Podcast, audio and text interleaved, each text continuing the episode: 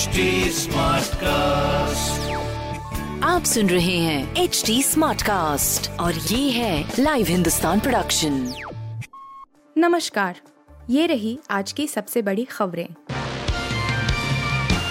PM Modi ने उन महासचिव से की बातचीत।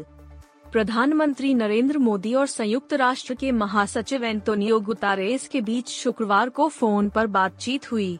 इस दौरान मोदी ने कांगो में हमले के अपराधियों को न्याय के दायरे में लाने के लिए शीघ्र जाँच सुनिश्चित करने का आग्रह किया। इस हमले में भारत के दो बीएसएफ जवान शहीद हो गए थे। प्रधानमंत्री कार्यालय, पीएमओ, ने शुक्रवार को एक बयान में यह जानकारी दी। पीएमओ के मुताबिक मोदी और गुतारेस के बीच कांगो में संयुक्त राष्ट्र शांति मिशन पर पिछले दिनों हुए हमले के बारे में चर्चा हुई, जिसमें दो भारतीय मारे गए थे। संयुक्त राष्ट्र महासचिव ने इस मामले में त्वरित जाँच के लिए हर संभव कार्रवाई का आश्वासन दिया। पीएमओ ने कहा कि प्रधानमंत्री मोदी ने संयुक्त राष्ट्र शांति मिशन में भारत की प्रतिबद्धता के बारे में गुतारेस को अवगत कराया और कहा कि अभी तक इसके तहत दो पचास हज़ार भारतीय शांति दूतों ने सेवा की है और इस दौरान एक सौ सतहत्तर भारतीय शांति दूतों ने अपना सर्वोच्च बलिदान भी दिया है, जो कि किसी भी देश के शांति दूतों की संख्या से सर्वाधिक है। बीजेपी के राष्ट्रीय मोर्चों की दो दिवसीय बैठक आज से बिहार की राजधानी पटना में बीजेपी के सभी सात राष्ट्रीय मोर्चों की दो दिवसीय संयुक्त बैठक शनिवार से शुरू होने वाली है इस सम्मेलन की शुरुआत बीजेपी के राष्ट्रीय अध्यक्ष जेपी नड्डा करेंगे बिहार बीजेपी ने इसकी ज़ोर शोर से तैयारियाँ की हैं। जेपी नड्डा विमान के ज़रिए पटना एयरपोर्ट पहुँचेंगे।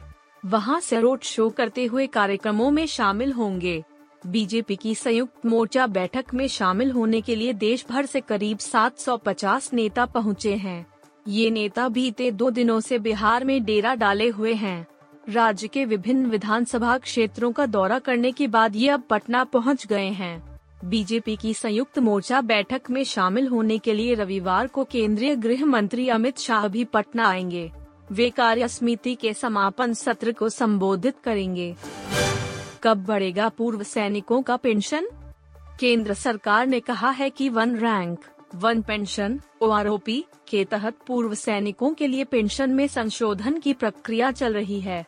रक्षा राज्य मंत्री अजय भट्ट ने शुक्रवार को लोकसभा में एक प्रश्न के लिखित उत्तर में यह जानकारी दी। भट्ट ने कहा कि ओ के तहत पेंशन का पुनरीक्षण हो रहा है और यह एक जुलाई 2019 से प्रभावी माना जाएगा। उन्होंने नए संदर्भ में सुप्रीम कोर्ट के एक आदेश का उल्लेख भी किया। केंद्र सरकार ने ओआरओपी को लागू करने की घोषणा करते हुए 2015 में अधिसूचना जारी की थी। इसमें हर पाँच साल पर पेंशन की समीक्षा करने का प्रावधान है। ओआरओपी को लागू करना 2013 में भाजपा द्वारा किया गया एक चुनाव पूर्व वादा था।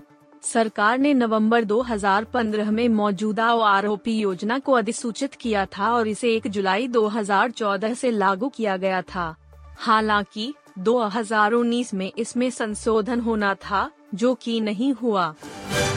भारत ने टी में वेस्ट इंडीज को अड़सठ रनों से दी करारी शिकस्त। कप्तान रोहित शर्मा, चौसठ, और दिनेश कार्तिक।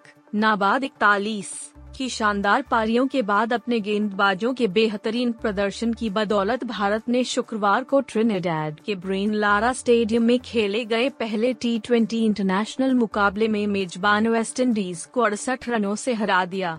इस जीत के बाद टीम इंडिया ने पाँच मैचों की टी ट्वेंटी सीरीज़ में वन ज़ीरो की बढ़त बना ली है। भारत ने टॉस हारकर पहले बैटिंग करते हुए छह विकेट पर 190 रन का मज़बूत स्कोर बनाया। इसके जवाब में विंडीज की टीम निर्धारित 20 ओवर में 8 विकेट पर 122 रन ही बना सकी। वेस्ट इंडीज के लिए कोई भी बैट्समैन क्रीज पर टिककर खेलने की साहस नहीं जुटा पाया। मेजबान टीम के लिए शमार ब्रुक्स ने 20, काइल मैज ने 15, कप्तान निकलस पूरन ने 18, रोवमन पावल ने 14 और शिमरॉन हेटमायर ने 14 रन बनाए। भारत की ओर से अर्शदीप सिंह, आर अश्विन और रवि बिश्नोई ने दो दो जबकि भुवनेश्वर कुमार और रविंद्र जाडेजा ने एक एक विकेट चटकाए टैक्स चोरी के आरोप में शकीरा को हो सकती है आठ साल की सजा वाका वाका गर्ल और पॉप सिंगर शकीरा बड़ी मुश्किल में फंस सकती हैं।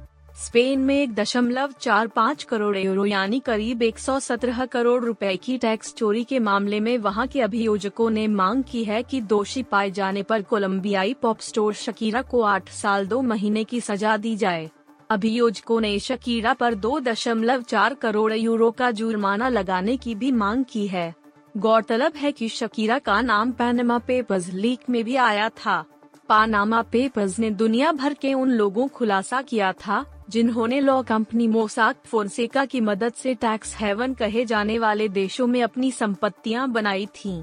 शकीरा पर कथित टैक्स चोरी का मामला पहली बार 2018 में सुर्खियों में आया था शकीरा पर 2012 और 2014 के बीच की कमाई पर टैक्स को लेकर स्पेनिश टैक्स ऑफ़िस को धोखा देने का आरोप लगा है शकीरा को स्पेनिश अभियोजक ने सेटलमेंट की पेशकश की थी, लेकिन आरोपों को निपटाने के लिए शकीरा ने इसे स्वीकार करने के बजाय जाँच करने का विकल्प चुना।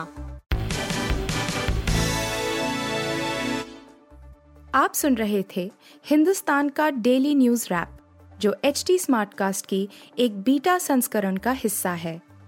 आप हमें फेसबुक ट्विटर और इंस्टाग्राम पे एट एच टी या podcast at Hindustan Times dot com पर ईमेल के द्वारा सुझाव दे सकते हैं आप सुन रहे हैं एच टी स्मार्ट कास्ट और ये था live Hindustan production smart Smartcast.